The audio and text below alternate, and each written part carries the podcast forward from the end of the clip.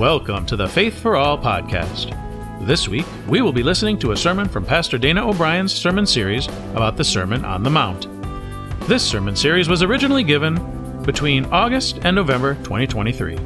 We hope this sermon is both meaningful and educational for you.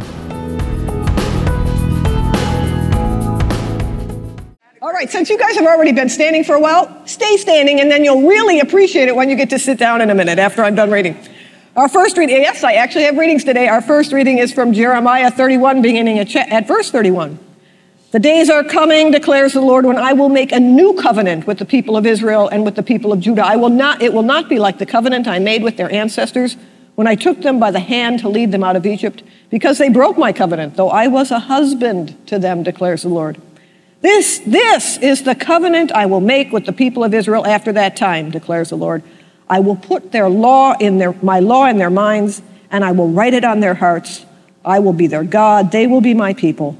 No longer will they teach their neighbor or say to one another, Know the Lord, because they will all know me, from the least of them to the greatest, declares the Lord. For I will forgive their wickedness and remember their sins no more. And then we'll take us back to the Sermon on the Mount where we've been and where we will remain for a couple of more weeks starting at verse 13 of chapter 5. You are the salt of the earth. But if salt loses its saltiness, how can it be made salty again? It is no longer good for anything except to be thrown out and trampled underfoot. You are the light of the world. A town built on a hill cannot be hidden. Neither do people light a lamp and put it under a bowl or bushel. Instead, they put it on its stand and it gives light to everyone in the house. In the same way, let your light shine before others that they may see your good deeds and glorify your Father in heaven. Now, do not think that I have come to abolish the law or the prophets. I have not come to abolish them, but to fulfill them. For truly I tell you, until heaven and earth disappear, not the smallest letter, not the least stroke of a pen will by any means disappear from the law until everything is accomplished. Therefore, anyone who sets aside one of the least of these commands and teaches others accordingly will be called least in the kingdom of heaven. But whoever practices and teaches these commands will be called great in the kingdom of heaven. For I tell you, unless your righteousness surpasses that of the Pharisees and the teachers of the law, you will certainly not enter the kingdom of heaven. On that happy note, please be seated. Okay. All right, so by now you know that this morning we continue our look at Jesus' Sermon on the Mount, his first, according to Matthew, and according to everybody, his most detailed teaching about how one lives as Jesus followers in the world. How one lives as Jesus followers in the world, which means that Jesus' teachings are as applicable to us today as they were 2,000 years ago when he first spoke them. So, I know, and I'm, I'm hoping all of us know, that Jesus had a really good reason for people, for calling people to follow him. Because the centerpiece the centerpiece of Jesus' ministry was this, this new reality with, with what Jesus inaugurated. It's what, it's what Jesus talked about over and over and over. It is the main theme of everything Jesus said and did. Anyone want to shout out what it is? The kingdom, yes, thank you. Everybody was about to say that. You were all about to say it. I'm sure all of you at home said it. Yes, the kingdom. You may not get it now, but by the time we are done with the end of this sermon series, it's going to be rolling off your tongue. Kingdom of God, Jesus, Jesus, kingdom of God, same thing. And you can say either kingdom of God or kingdom of heaven. Either works, it's the same thing. But when you think of Jesus, you got to think kingdom of God. The two are synonymous. Although, if you were like me, you did not grow up hearing any of this stuff. Kingdom of God hardly ever came up. It is so key to who Jesus is, therefore, it is key to who we are and who we become, okay? It is God's reclamation project to get this world back. Back from the, hum- the way humanity messed it all up, right? We know it's a messed up place, and God has promised to take it all back. And so Jesus goes around, Jesus goes around, remember his first, his, his first line repent, for the kingdom of heaven is near, right? Jesus goes around inviting people to change, to, to change their lives in response to the announcement that God's kingdom is present. It's here. In Jesus, it has come to earth. And as we learned last week, Jesus starts out by offering God's kingdom to all the wrong people. All the wrong people, right? Jesus goes up a mountain to teach this good news of the kingdom, and the first thing he does, the very first thing he does is bless a bunch of people that no one would ever consider blessed. He, he says that this upside down kingdom of God that he's bringing is offered to, to the poor, to the sick and the hurting, to those who mourn, to the important, to the unimportant, nobodies of his time. And you know, imagine yourself. If you're somebody who was on the outside looking in, if, if you're somebody who was overlooked by your community, it's, it's got to be really, really powerful, really life changing to hear that you are blessed, to hear that you are blessed, that God is for you. Okay? And may, maybe some of you here or, or watching out there have know what that's like. Maybe you know what it feels like. Maybe you've heard over and over and over again that you're unimportant or you're not wanted or you're simply the wrong kind of person. And maybe you even heard that from church people, okay? And if, if that's the case, then hear now from Jesus. Hear now from Jesus because this is God's truth. You are blessed. God's kingdom is for you and God is on your side. That's powerful stuff. That's life changing stuff. And so then Jesus continues, and here's where we pick it up today. Here's where I started reading. Jesus tells these ordinary, nobody's listening to him, people who are already a bit shocked by what he has just said. Jesus tells them, You are the salt of the earth. You are the light of the world. Not, not maybe you could be salt and light if you do this, that, or the other thing. Or maybe if you want to follow me, you must become salt and light. No, no. Just like Jesus' blessings, these are words of affirmation. They are words of encouragement. They are words of identity. Okay? You are salt. You are light. This is who you are right now, not in some distant future. This is who God has made you to be. This is who you are. Now, it's really hard to appreciate what Jesus was saying 2,000 years ago because salt and light are pretty, you know, ubiquitous in, in today's world, and we just don't take it, we take it for granted, right? But, but back then, both salt and light were really precious, precious commodities. They literally sustained life. Well, I mean, they do now too, but it's not, it's not as, as, as, as essential as it was back then. Salt was used both preserve and accent food, and it was so valuable that Roman soldiers actually received part of their salary in salt, and they got really upset when it was paid in anything else, okay? And electricity, um, we have electricity in our world now, but you know, back then, in a world without electricity, light was the ability to get things done, okay? When you, when you didn't have light, if it got dark back then, nothing happened because you couldn't see your hand in front of your face, okay? But note, okay, and this is, this is really important. Neither salt nor light exist for themselves, okay? They are only useful they are only valuable when they are applied to other things. Similarly, Jesus' followers are called to exist for others. That's our purpose. We exist for others. Now, and so Jesus commissions his followers, and he commissions us today, those first followers and us today, to go to go and be salt and light, to, the, to be the people that Jesus has just told us that we are, to season the world as we partner with God to free and bless and heal those around us, to let our light shine so that others can see God at work in us. And again, I want to thank all of you who were at our Fall Fest yesterday because there was a bunch of lights shining, right? There was a lot of seasoning going on as glimpses of, of God's kingdom were visible all over the place. That's salt. That's light. You want to know what it looks like? That's what it looks like. That's what it looks like. And then Jesus moves on to what at first may seem like a, a, really, it's an entirely different topic. And we read that today too. But, but really, it's not. It's the next logical step in Jesus' teaching, okay? It's a, all about discipleship in the kingdom. See, first, first, Jesus tells us who we are. We are blessed. We are the salt of the earth. We are the, the light of the world. You have to know who you are before you can go live like it, right? So now that we know who we are, now Jesus is going to tell us what the heck all that means, okay? And so at verse 517, we arrive at the beginning of what is traditionally referred to as Jesus' ethical teachings. Except, except they're a lot more than that. They're not just ethical teachings. They are part and parcel of what life in the kingdom of God looks like. Okay? Now, Jesus, Jesus has already given us some clues, right? J- just in the Beatitudes themselves about, about how God's kingdom operates, how it's so, so different from the kingdoms of the world.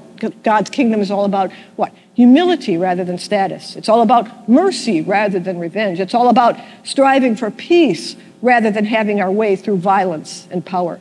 It's all about an other focused life rather than a life turned in, centered in oneself. We know it. It's all about love. It's all about love. This week, um, this week while researching the sermon during my free time, I got what I, I, got what I think is a, a great analogy, a, a really good analogy to how radical and different God's kingdom is from um, this guy named Tim Mackie. And I think I mentioned him once or twice before. He does what's called the Bible Project. It's a great set of videos that, that teach the Bible visually and in really easy to understand ways. He's got a whole website, and, and feel free to check him out. It's really interesting. He has a very unique kind of voice, though, but you get used to it after a while. So, so who here, other than Mike O'Malley and me, who here has ever driven in a country where you have to drive on the left side of the road? Oh, you didn't?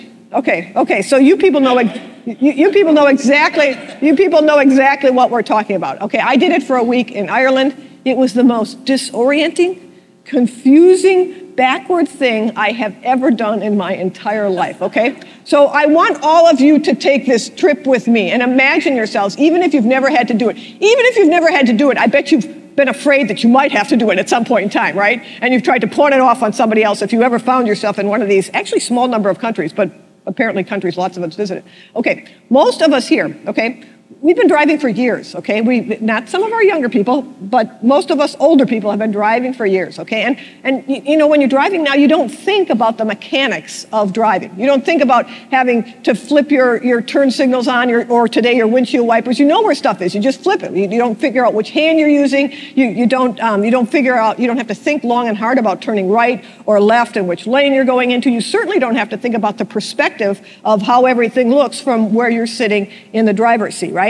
Um, but in Ireland and in England and Australia and these small amount of weird countries um, where you drive on the left, or as I would say, the wrong side of the road, everything is backward. Okay, it's all backward. It's like it's all counterintuitive. And and basically, in order to drive, you have to forget everything you've known about driving your car, and you have to start over from from the beginning. Okay.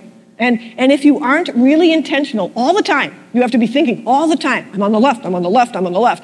If you're not really intentional, you will find yourself slipping back into the way you've always done it because, because you, you've got years and years of ingrained experience, okay? When I was in Ireland, I cannot tell you how many times I realized, or more likely, I was either informed by the passenger in my car or a driver in another car that I had either drifted over to the right side of the road or worse, I had turned into the wrong lane. That happens because it just, it's just so weird. You just, all of a sudden, they're facing you, they're looking right at you. Oh my God.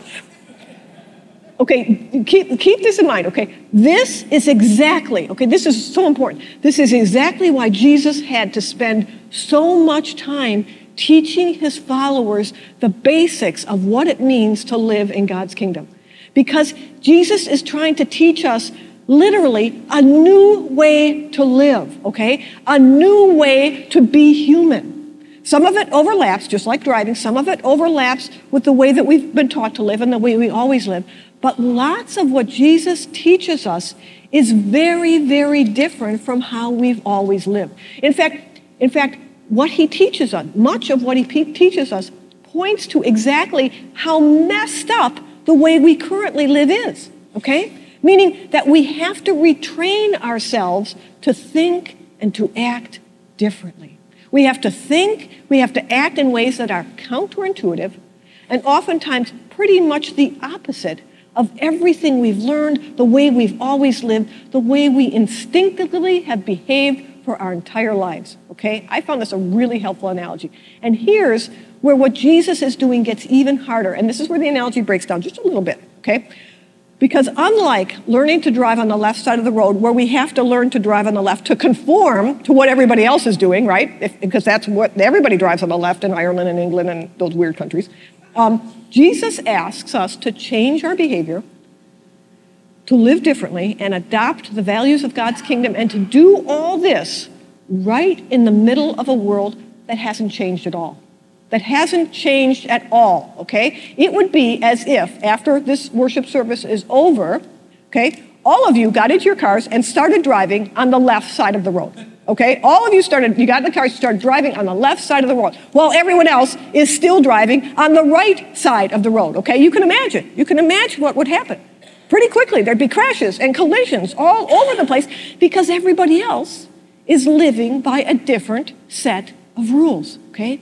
And that's exactly what happens to Jesus' first followers. Remember, we'll go back to the Beatitudes, the last one, right? Jesus says they were told to expect tension. They were told to expect persecution because, because of the way Jesus' followers lived, collides and, and, and crashes into the way that the rest of the world lives. Don't be surprised if it's going to happen. You're living, you're driving on the, the left, everybody else is driving on the right.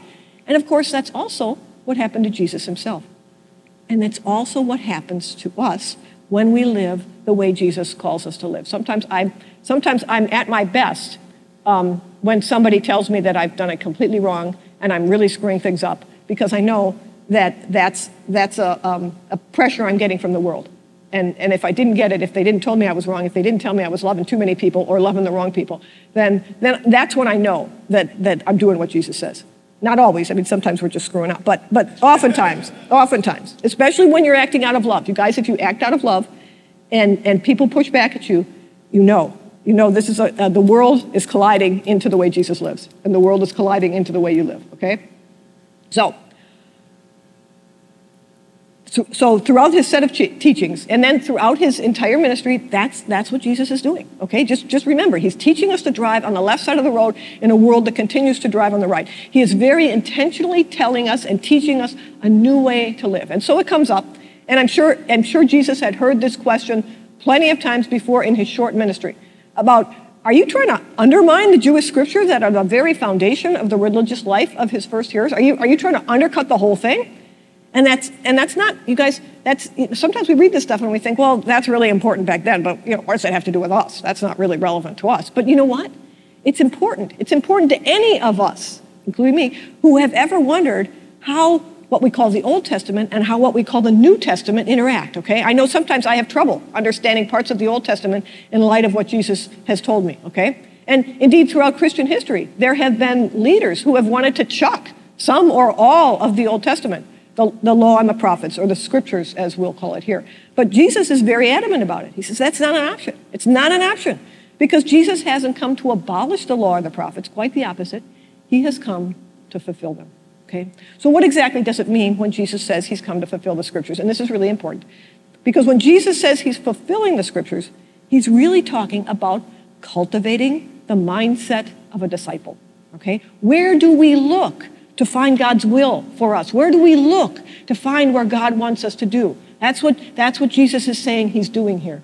He's fulfilling the law and prophets. He's telling us where we need to look to find out what God wants for us and to understand what Jesus is saying about fulfilling the law and the prophets. You know, remember, Jesus was Jewish. All his first hearers were Jewish. It's harder for us. We're not, we're not Jewish, and we don't have, we aren't steeped in Jewish traditions. So you kind of got to go back to the Old Testament Remember how God made a number of covenants with God's people, okay? Promises that God and the people made to each other. The Ten Commandments are probably the biggest one, and hopefully we, we all know about that one either because we saw Charlton Heston or because we just learned about it in Sunday school, okay? God said that he would make these people he had rescued from Egypt God's people. They would live in a way that would show the nations around them what God was like, okay? This unique way by complying with these commandments. And while God, God always keeps God's promises. That's one thing we can, we can always trust. God always is faithful to God's promises. God's people, on the other hand, eh, they have some problems keeping theirs, right? And, and we can't throw stones because, like pretty much all of us, they were constantly making bad choices. They were constantly running from God. Indeed, by 587 BCE, their bad choices had destroyed both the northern and southern kingdoms and sent God's people into exile. And, and many of you may remember a couple years ago when we looked through that in some detail. Here's the cool thing God doesn't give up on them.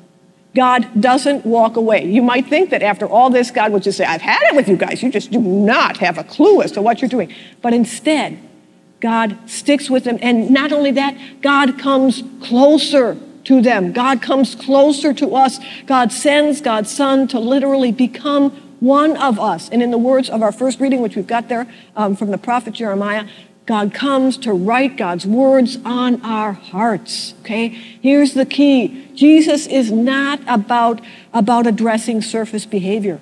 Instead, he is all about enacting God's forgiveness and fundamentally transforming human hearts. Okay? Fundamentally transforming human hearts so that we'll all know what God wants of us. So, over the next two weeks, We're going to look at the remainder of chapter 5, and it's all, it's all statements where Jesus says, You have heard it said, but I say. Okay, you have heard it said, but I say, and I'm guessing lots of you are familiar with that. And as we're going to see, this is not Jesus doing away with the commandments. He, Jesus is affirming them. The commandments were good back then, they remain good right now. It's the people that have some problems adhering to them then and now, right? In fact, Jesus tells us that the Jewish law, down to the smallest letter and the least stroke of the pen, continues to reflect God's will for us and should be followed. Indeed, Jesus ends with the statement that, that I ended with, right? Pretty challenging. For I tell you that unless your righteousness surpasses that of the Pharisees and the teachers of the law, you will certainly not enter the kingdom of heaven. Stop right there, right? Sounds pretty scary, right? Sounds pretty scary. Where's, where's the Jesus of love that I know, right? Okay, the Pharisees, the Pharisees are the experts on obeying the law. And later Jesus has tough words for them too. In Matthew 23, he just he really takes takes them down a notch, right? But but the Pharisees, they're the experts in the law, right? They're the ones who have devoted their lives to figuring out and living it. How can we, how can we be expected to be more righteous than the Pharisees? And righteousness, we're going to get into it more in more detail, a word that Matthew loves. Um, it's simply doing right by those with whom you are in relationship. I think of the song, we don't need to sing it. She, she does right by her man, she stands by her man, you know, anyway. Um, I, I, digress. Um, but this is the key to understanding what comes next, okay? It's, and we're going to spend two weeks on it, so the key Jesus is not just taking the call to obey the law and ratcheting it up a notch, okay? He is not just making the rest of his sermon more intense, a more intense set of rules to be obeyed, okay? Not, that's not what he's doing. And if you think of that, then you're going to get lost and you're going to panic and you're going to do exactly what we did. We go, oh my gosh, how can I, how can I do it if the Pharisees can't? Jesus is calling for a renovation of the heart, okay? He's not trying to change our behaviors.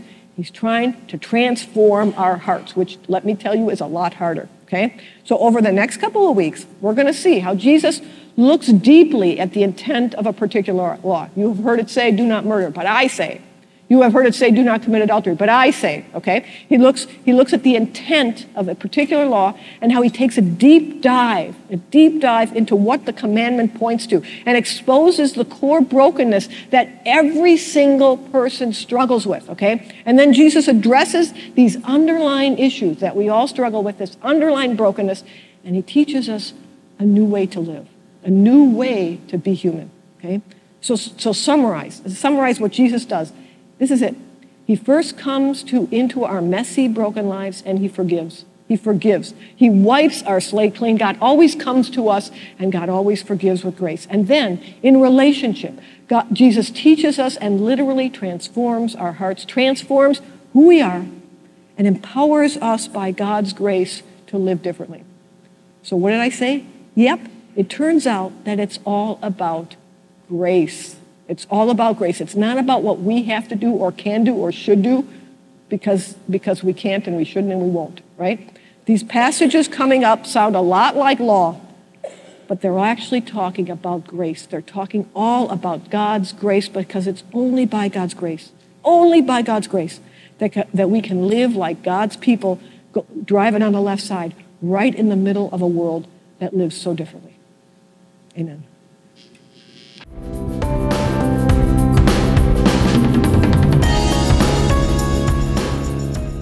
We hope you enjoyed this podcast and that you're able to bring some of these concepts into your life. Come back next week for another episode of Faith for All. Faith for All was created by Cross of Glory Church. If you'd like more information on Cross of Glory, please visit our webpage at crossofglory.com, where you can learn more about the church, see our upcoming events, and watch previous services and sermons. You can also find us on Facebook and YouTube. Everyone, and we do mean everyone, is welcome to join us at 9:30 a.m. each Sunday morning for worship on our website, Facebook, YouTube, or in person at 14719 West 163rd Street, Homer Glen, Illinois. If you enjoyed this podcast, please tell your friends, family, and anyone else you can think of about it. Faith for All is available on Podbean, Spotify, Apple and Google Podcasts, or wherever else you find podcasts. Todd Mazzara created our original music. John Uzardo engineered the sound. Jeff Wanderson handled the production duties. And I'm your friend and humble announcer, Andrew Morin. Thank you for joining us.